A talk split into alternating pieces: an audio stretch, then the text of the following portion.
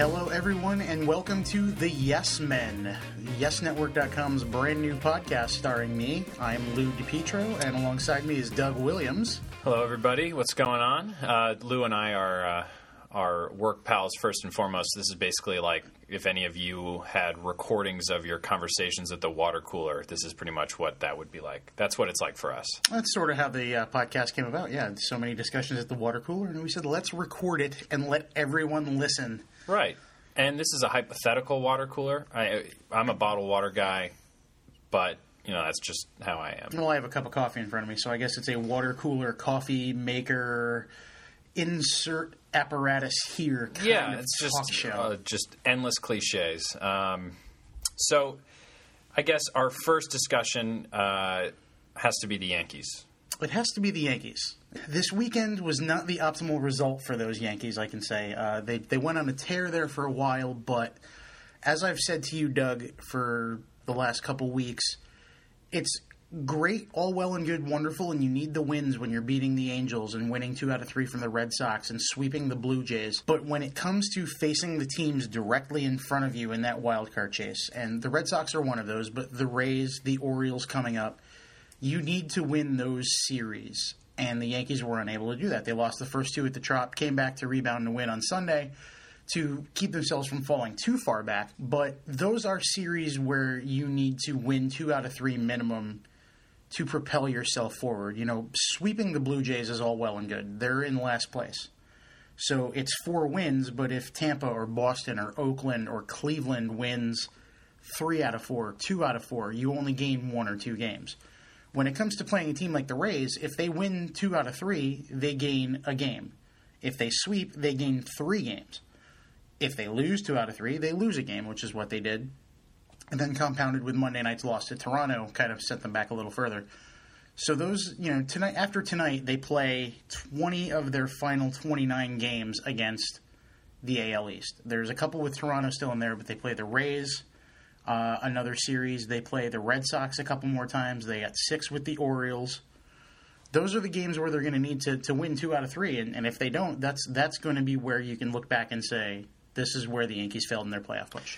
Yeah, you know, it's funny. A month sounds like such a long time, but if you look at the month of September and the Yankees' schedule, it really isn't all that much. If I'm th- if I'm the Yankees, I am thinking I want to sweep or win. I preferably sweep both the Orioles series at home and the White Sox at home. They would really love to sweep the White Sox because they're a bad team and they got swept in Chicago, which is the series I think if the Yankees end up not making the playoffs, they'll look back on and say we really missed an opportunity there. Obviously, I, I think the bottom line is the Yankees know that the Red Sox are beatable. I, I think that winning two out of three at Fenway was probably the biggest series of their season so far, um, and I think that they'd like to take two out of three from the Red Sox. Uh, at Yankee Stadium. The, the unfortunate thing for the Yankees, and I just did uh, an episode of Reply All for YesNetwork.com and, and YouTube, our YouTube channel, and I, I was talking about Phil Hughes, who I think at the end of the day can be valuable whether he finds himself as a starting pitcher or if the Yankees do decide to put David Huff in the starting rotation. We know that Phil Hughes can make a good reliever. I will say that having him right now struggling one out of every five games really sets them back because the Yankees aren't going to be able to go on a six, seven game winning streak, which is really would really propel them into a position to make the playoffs if they have inconsistent starting pitching coming up, you know, that often in their rotation. Right, I agree. And you know, Hughes is scheduled to pitch, uh, I believe, this weekend if um, all things work out. You know, if he doesn't get skipped, Thursday's off day gives Joe Girardi a chance to skip Hughes if he wants to. Uh, and push him back to the Chicago series. And I just think Hughes and Pettitte have been, I don't want to say the bottom part of the rotation, but they, they've been lagging behind this year. CC Sabathia is having a bad year, yes, but he's still 11 and 11 with a 4 8 ERA, which is not good for Sabathia, but still pretty good for the rest of the league. You know, Kuroda has been great all year, kind of under the radar almost, and Nova's been pretty good since he came back from the disabled list. He's been great actually since he came back from the disabled list.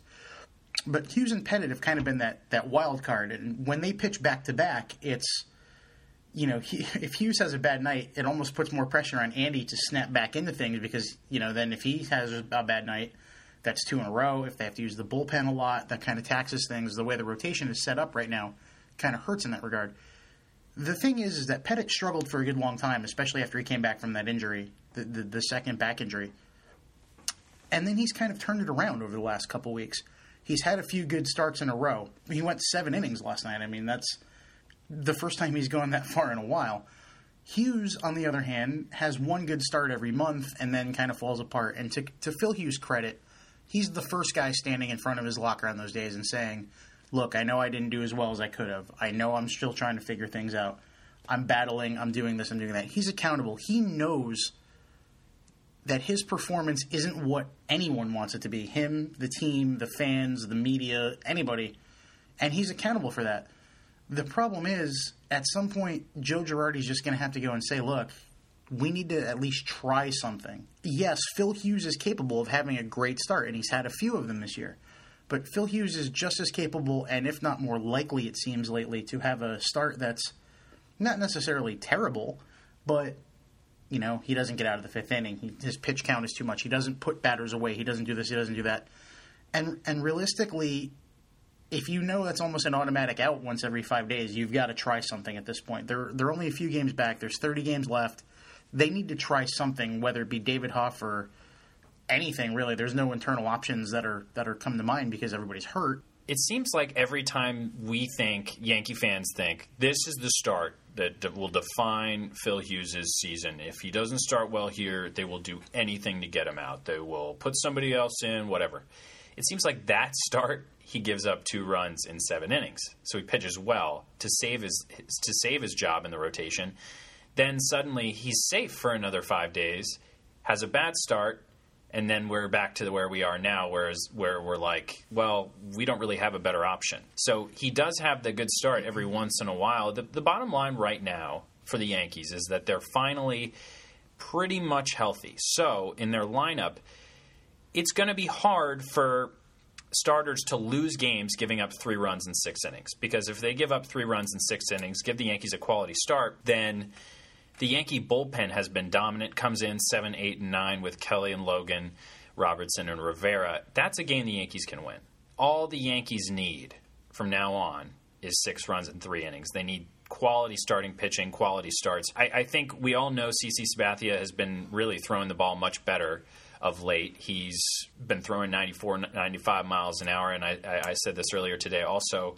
He, ha- happens to have two types of starts. He has the starts where he gives up six runs in the second inning and goes eight innings, six Right. runs. He's been doing that for since 2009. Right. Or or he'll pitch seven scoreless innings and in the eighth inning he'll give up four runs. So he really hasn't had that spotless start that you you'd expect from Sabathia. There's always runs whether they're beginning or the end of the game. I don't know what it is about him. Hitters just seem so much more comfortable even if they're facing a 94 mile an hour fastball from Sabathia. He just doesn't seem to intimidate hitters anymore, and, and I find that hard to believe because he's a monstrous human being. But then again, you know, I've been wrong before. Well, I mean, he's you know he might still be battling through some of those elbow issues. He had bone spurs removed from his elbow this winter, so you know who knows. I mean, with Tommy John surgery, they say guys come back from in 12 months, but doctors say it takes up to two years uh, and a year of game action to get back to where you were pre-surgery. So, I mean, who knows what's going on there? But to, to illustrate the point about Hughes, I just, I just punched up his numbers a little bit. Let, me- let me grab him here. He had a uh, he had a quality start against Seattle in June, and since then he's got three. It's now about to be September 1st, and his next start would be, you know, sometime between August 31st, September 3rd, depending on how they, they push back. He has three quality starts in two months. Yeah, that's That's- that's, that's- really bad. Well, it's it's bad, but the thing about that is, is that as you said, the Yankees need six innings, three runs, a quality start, and the offense can now give him a chance to win. He hasn't proven he can do that of late. So, like I said, the problem and the problem they've had really for the last couple months, every time it's been talked about with Hughes, Vidal Nuno is hurt down in AAA. He's just started a throwing program a little while ago, but he's been coming back from a, a groin injury.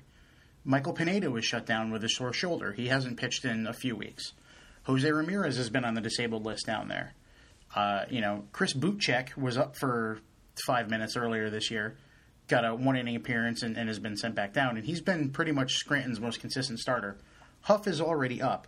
Adam Warren's gotten a spot start, you know, and who knows what he can give you. So realistically, they're down to you know Phelps is on the DL now with the forearm strain. He probably won't pitch again this year. They're now realistically down to anybody they put in that spot is really like their maybe eleventh starter at this point. So I mean, Brett Marshall is going to pitch this weekend for Scranton, and then their season ends. So who knows? Maybe he comes up. Maybe he gets a start in early September. Maybe Huff gets a chance once September 1st comes around. They can call up guys like Betances and recall Claiborne when their season ends and, and get some reinforcements in the bullpen.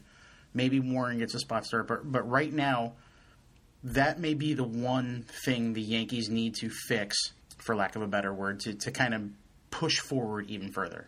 The other thing we need to talk about coming out of that is the infield situation. I mean, Robinson Cano gets hit by a pitch. Uh, not the first time J.A. Happ has hit someone in the hand with a pitch this year. Uh, comes out, luckily for the Yankees, x rays negative. He's been diagnosed with a bruised hand day to day. He might get to Wednesday off, you know, a couple days off with a Thursday off day to kind of heal it. But then Eduardo Nunez comes in and gets his spike caught in the turf, goes down awkwardly, and in the ninth inning, you have Mark Reynolds playing second base. Um, he looked good there, by the way. He did. He turned that double play very well at the end. Um, but Mark Reynolds is not a second baseman, and you know Alfonso Soriano was eight years ago, but it's kind of tough to move him back now, even if if it's a, for a one game thing, unless it's an emergency like Mark Reynolds was. You know, speaking of reply all as well, I, I posted an article today wondering whether or not the Yankees should do something with Travis Hafner. He's been out for about a month and change now with that shoulder strain, and there's really no timetable for his return. Nobody said anything. You haven't heard anything about him. Last anyone knew, he was with the team on picture day a couple weeks ago and said, "I'm strengthening the shoulder. I can't really do anything yet." Well, here we are now in the final, you know, five weeks of the season. Within the final five weeks of the season, there's still no timetable. There's going to be no chance for him to rehab after this week because every minor league season ends and realistically, only Trenton is going to the playoffs. So that would be the only spot he could even get some at bats in a regular game situation. You have to wonder if now the Yankees should just say, okay, we're going to put you on the 60 day DL, you're done. We need David Adams right now. We need a roster spot for Brent Lillibridge or Alberto Gonzalez because as as fluid as everything has been this year with Jayson Nix and Lillibridge and Gonzalez and Vernon Wells playing every infield position for an inning at some point during the year, if something happens to Robinson Cano, and if something is seriously wrong with Eduardo Nunez's knee, even if it's just a mild sprain that's going to keep him out for 10 days, they can't afford right now to not have any offensive firepower or anything on the bench realistically without him. I mean, you they can't afford to have Mark Reynolds as their starting second baseman, and they can't really even afford to have him as their backup second baseman at this point. So you have to wonder are they going to have to make a roster move? What are they going to do? You you need to give Derek Jeter and Alex Rodriguez a couple days as the DH. You know, Joe Girardi has admitted that they're getting up there in age. They're both coming off significant injuries. You're going to need something behind there. If Eduardo Nunez isn't healthy, what do you have? Right now, it's nothing. You have a handful of 30 plus year old men playing positions they haven't played in years, if ever. And that's really not ideal. Yeah, I would say totally that it depends because if Eduardo Nunez is okay, then the Yankees have their utility guy. If he's not okay, then I, I would think B. Lil, Brent Little Lillibridge will be your guy. He'll come up. He can play every position on the field. So I think it totally depends. I do think that Travis Hafner was a starter at the beginning of the year, but in reality, he is a bench player, a bench left-handed hitter. If if they're bringing in a guy late in the season who can throw 95 from the right side, that way, you don't have to put Vernon Wells in to pinch hit. You can bring in Travis Hafner, who's a power threat, and he can drive in runs. Right. I mean, the the, the crux of the issue is too is you know Hafner can't play the field, and Joe Girardi even admitted at one point this year that he doesn't have a glove with him because he doesn't want him to play the field. And Hafner was a first baseman, so really that's not going to do anything, especially with Reynolds in the fold now to kind of platoon with Overbay with that lefty righty split. You have to wonder if he's a, a, luxury, for lack of a better word, if he's a luxury that they just can't afford, at least not for the next week. You know, on September 1st, I mean, Scranton is already out of postseason contention. Their season ends on Labor Day and they're done. So you know, as soon as those rosters expand, David Adams is coming up. You could probably assume Betances is coming up. You could probably assume Melky Mesa is coming back. You could probably assume that Claiborne's coming back. And they're, they're going to need you know they're going to need those roster spots. They have a lot of 60 day uh, DL spots open. They can move Hafner, but they're going to need to do something. And they got lucky, I think, last week when they rolled the dice and went with the extra reliever before Derek Jeter came back and, and kind of rolled the dice with that infield, and it worked out. I don't think they can afford to roll the dice this time. I'm with you. I'm with you. Um, we're switching topics here quickly. Something that Lou and I also talk about a lot because we're men in our 20s and 30s. and that's fantasy football. I had a draft two days ago. I am not in love with how it went, which is not a good feeling. Makes me want to have about nine other teams until I get what I think is the perfect team. I drafted Matthew Stafford way too early. Idiot. Fourth round. Just really upset about it. I took uh, Ray Rice with my first pick with the 10th pick. So, you know, I'm feeling all right about it. I, I drafted Chris Ivory because he was the only starting running back left on the board in like the 12th round for a good reason. He, he hasn't been able to basically. He's a running back who can't run, Lou. Yeah, he, he literally can't run at this point. He's, he's, he's injured to the point where he can't run. Um, you know, I, I also had one of my drafts earlier this week, um, and actually it was Sunday night.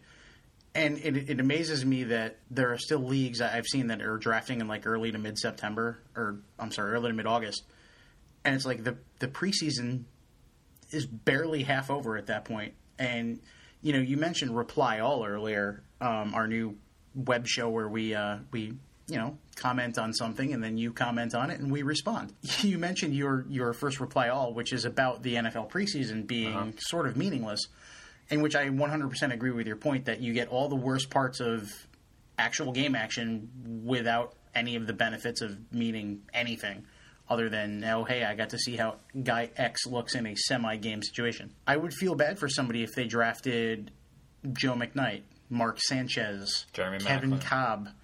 Uh, Jeremy Maclin, yes, he was early enough, and I I am actually in a dynasty league where I have him, so that was kind of a oh great season's off to a great start now. But you know, again, even a guy like like that, yes, where they go down in the preseason. You know, Kevin Kolb probably would have been Buffalo's starter week one because EJ Manuel is still kind of recovering from that knee injury, and now he may not play football again. So it's like if you drafted him late, thinking, "Hey, I got a sleeper, I got a quarterback, whatever," but I'll get Kevin Kolb. They're gonna, you know, he's got CJ Spiller. They're not going to throw the ball a lot, but this, that, the other, and well, now you're kind of out in the lurch. Yeah, I mean, if you think that I disagree with with preseason NFL football, then you know that I definitely disagree with preseason NFL fantasy drafts because there's just way too much on the line in the preseason. That was kind of my argument yesterday. It's just the injuries mean so much, the games mean so little. There's a disconnect. It's just, I, I think it's the height of stupidity to have these men trying to kill each other, do it at the same speed they would in reality, but technically it means nothing. It just doesn't make sense to me. And as a as a Giant fan, I'm watching the game on Saturday night, watching David Wilson run for a touchdown, but thinking if he makes one wrong step here, tears his ACL, we barely have a running back. These guys know how to play the game. They've been playing long enough. They just got through camp. Everybody knows each other. They're in shape. Just let them play in the regular season right away. So take away the preseason. Let the first few weeks of the regular season be the preseason. So everyone's on the same page. You have a few weeks of, you know, cuts and everything like that, like you would in the preseason. But the games matter. You sell more concessions and everything like that. But yeah, getting back to fantasy, I, I can't even imagine having drafted Kevin Kolb or Jeremy Maclin or Dennis Pitta before they had gotten hurt because that's a really big deal. If you have a lot of money running in these leagues, I mean, that's that's a bummer. Well, it's even it's even a concern in a situation like say RG three, who I happen to have drafted in I think the sixth round in my draft this weekend. I'm assuming at this point his knee is 100, percent and even if he doesn't play week one, he should be back week two. You know, that's the assumption I'm going under when I pick RG three. If your draft is sept- you know September first, okay, you're fine. You know everything. If your draft is August first, how do you really know? You have to take a gamble. It's like your whole season is shot before you even know anything. It's kind of it's always it's always amazed me how people will set their drafts that early, but I've got three tomorrow. Unfortunately, I won't be attending any of them because we will be in Trenton for their final home game of the season and uh, the MVP Foundation event, which will be honoring David Robertson down in Trenton tomorrow. So if you uh, if you're down in Trenton on Thursday night, come by, say hello to Doug, myself, Melissa Newhart will be there as well. Um, so I'll have to see what I get. I hope my pre rankings worked out well. Yeah, Somehow I have a feeling I'll end up with Mark Sanchez That's just to smite me, but Yeah. uh, we'll see what happens. I don't know about uh, about Mark Sanchez, Lou. I don't know what's going to happen. I don't think anybody knows what's going to happen with Mark Sanchez or Geno Smith. Or the Jets did just sign Graham Harrell uh, yesterday, who was let go by Green Bay after they signed Vince Young. So that should tell you where Yeah, Graham Harrell set. is in they're the pantheon set. of. Jets are set. Graham Harrell, come on. I, this is one of the most infuriating situations of the year so far because there is no answer. And I hate myself for even talking about it because it's so meaningless. Because no matter who starts for this team, the Jets are going to be bad. I think a lot of people would agree with that statement. I, how bad remains to be seen, but they have seemingly fewer offensive weapons this year than they did last year. Like you said, they literally have a running possible. back who can't run. Uh, their number one receiver is coming off a foot injury, and their number two receiver is coming off nobody knowing who he is. So it's it's kind of like they're they're a little. This might be Rex Ryan's swan song, to be honest, and he might take Mark Sanchez with him on the way out. But that's something people have been debating for a year or two now, almost it seems. So it'll be exciting to watch in sort of, I think, a sort of like that train wreck kind of fashion, where it's going to be exciting to see what happens next because it's going to be wacky. Honestly, it's exactly like that. It's it's looking at the car accident on the side of the road because you just have to look. And the the really awkward thing now is that Mark Sanchez might not be able to play in week one, week two with the shoulder injury. Do you give it to Geno Smith by default and say, "Hey, kid, know that you haven't done anything to deserve this job, but yeah, this is your chance because Mark Sanchez is hurt, so do whatever you want. Because he threw three interceptions in a preseason game against the Giants, did not look good at all. And stepped out of the end zone because he had no idea where he was. Right. He just he looks like he's never played football in his life. So, you know, do you give it to McElroy or Simms? Because it, it's I mean, this is mind blowing that we're even talking about this. it, it's this it's added a whole new script to the drama that Sanchez not it's not even about whether or not he should be the starter. I think the Jets would tell you probably that he's earned it or it- it was already thought that he would probably get it. I think they would tell you now that last weekend happened and Geno Smith played so badly that he's the obvious choice. I, I think you mentioned the wild card right there is Greg McElroy. Um, he did start the last couple games last year when Sanchez was ineffective and got pulled, and you know Rex didn't want to go to Tim Tebow, who will be starting at quarterback, by the way, in the final preseason game for the Patriots against the Giants. But uh, if you say does Geno Smith get the job by default, I don't think so because Rex can just say Greg McElroy is my starter, and I don't want to say no one will question it because everyone will be like, questioning it regardless of who he names as a starter, but at least McElroy has that experience. I mean, Simms, you know, has has the family name, so he's got that going for him. You got to give him, you can give him a shot just based on that. Harrell does have minimal experience as Aaron Rodgers' caddy for the last couple years in Green Bay, but McElroy has started a game under center for the Jets. I mean, what, what else would Rex need if he decided, hey, look, Sanchez isn't 100%, Geno didn't do anything to impress me, let's just give the kid a shot and work out the kinks in week one and two until somebody stakes their claim. Yeah, you know, uh, McElroy uh, led the Jets to that huge victory, seven to six victory last year. It was a big time win. Just so fun to watch. This, th th I don't know what's going to happen. I, I don't. I, I'm done guessing. I think somehow it'll be week four in the NFL, and Rex Brown will be saying, "We're going to take our time with this uh, quarterback decision." At some point, he needs to make a decision because we're right up against it right now. So we'll have to see what he ends up doing. I, honestly, I, I think it'll end up being either a healthy Mark Sanchez or, like you said, I think it'll be McElroy. I, I don't think that the Jets will give Geno Smith the opportunity to be the starter by default, given that he's clearly a fresh talent. Maybe not even a talent at all. Let's be honest. So we just have to wait and see, and, and that's going to be fun because Rex Ryan is is always interesting. And it's it's taken the focus off the other AFC East issue that the Bills are going to start an undrafted rookie free agent in Week One because everyone else is hurt. So uh, with that, I think we're going to wrap up this first episode of the Yes Men. Speaking of Rex Ryan, if you're listening to this on Wednesday or subsequently afterwards, when there'll be a replay, the season premiere of this week in football is Wednesday night at 11 on Yes, and we'll be replaying throughout the week. And Gary Myers has a big sit down with Rex Ryan, so you can kind of get it from the horse's mouth to see exactly where they might stand heading into the final preseason game and, and beyond. And we've got a lot of other great stuff up on the website, too. We should have that entire interview with Rex Ryan uh, in the next coming days. So, all your Jets right yeah, there. stay tuned. So that's going to do it for this uh, debut edition. We promise we're going to get better and better as time goes on. Uh, for Doug Williams, I'm Lou DiPietro saying keep coming back to yesnetwork.com, and we'll see you next time.